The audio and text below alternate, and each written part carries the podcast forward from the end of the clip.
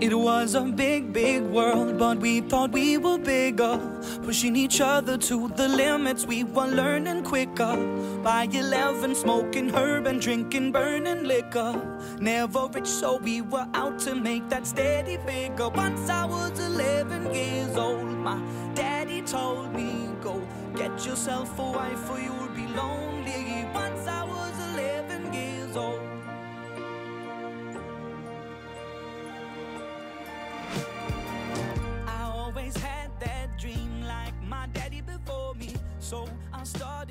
Writing songs, I started writing stories. Something about that glory just always seemed to bore me.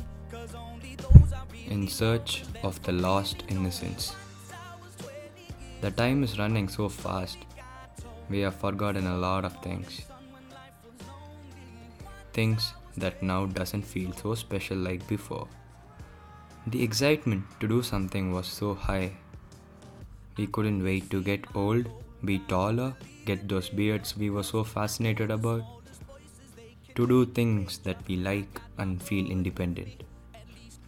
Now that we have all this, we are tired of it. Maybe when life had limitations and restrictions, it was more fun and thrilling. When things cross the limit, we lose the interest towards it. Rolling back the years, remember those times when you were a kid? I remember my parents telling me this interesting story at the time of my birth. They had booked the room number 302 in the hospital. Considering 5 is a lucky number for my mother. They reached the hospital and there's someone in the room already. It turns out their name was Shanti Karthi too, same as my parents. The hospital had been confused and handed over the room to them. Alright, now they gave the nearby room to my parents. Now, on the same day, both Shantis get the labor pain. My mother is now worried. What if they change the baby? So, she gives the nurse a yellow color towel and she tells them, When you bring back the baby, bring it in this. After everything, my mother had to confirm that this is her kid, so she asked the nurse, and they told her that she hadn't delivered that day. Just a story to give you an idea of the confusion I created even before two days of my birth. What a legend. I miss those times when my father used to tie my shoelace, my mom used to pack my lunchbox, and she used to pin the handkerchief to my pocket. The honk of the auto Anna or the school bus. I used to be very young then, new to life, feeling the newness, the freshness of life, excited to even see a butterfly fly by. Talking in the class just so my class teacher would make me sit near girls, thinking I wouldn't talk to them. Playing catch and catch with the boys at the break time. The playground used to be filled with so many balls and so many players playing. We used to not know which ball is whose and we used to be playing with the random balls that comes in our way.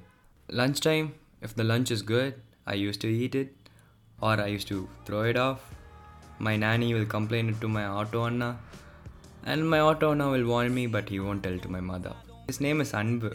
The great part is my father and he are still in touch. Then came the next chapter in my life hostel. Hostel at 4th standard in Chennai. The time from planning to escape by catching the branches from banyan tree to crying without eating for days and to becoming a pure hostel boy. 6th standard my father joined me in Lawrence. It had horse riding, so he wanted me to learn horse riding. That was the main reason he joined me in Lawrence. But then I started getting interested in football. To him staying awake at 4:30 to take me to the national games and to prepare my diet. My mom and my dad put so much sacrifice so that I can play football for Tamil Nadu. 11th standard came my first love. I still remember the butterflies from when I held her hands for the first time. Everyone would definitely remember the first time they held hands of their loved ones. The first love. The firsts of everything is always special. Things start getting numb as we start growing old. Me fighting with my father and telling him how important she is to me. To him telling me about how life changes and do not have big expectations. Maybe it is not meant to be forever, but it is meant to be the most special of all time. First love. Then came college. Boom! Three years flew by, just like that. College is a place that taught me a lot of stuff. Be it from friendship, being away from family for the first time without no warden or a compound to limit me. First, it was very, very exciting. Then you get used to that life too.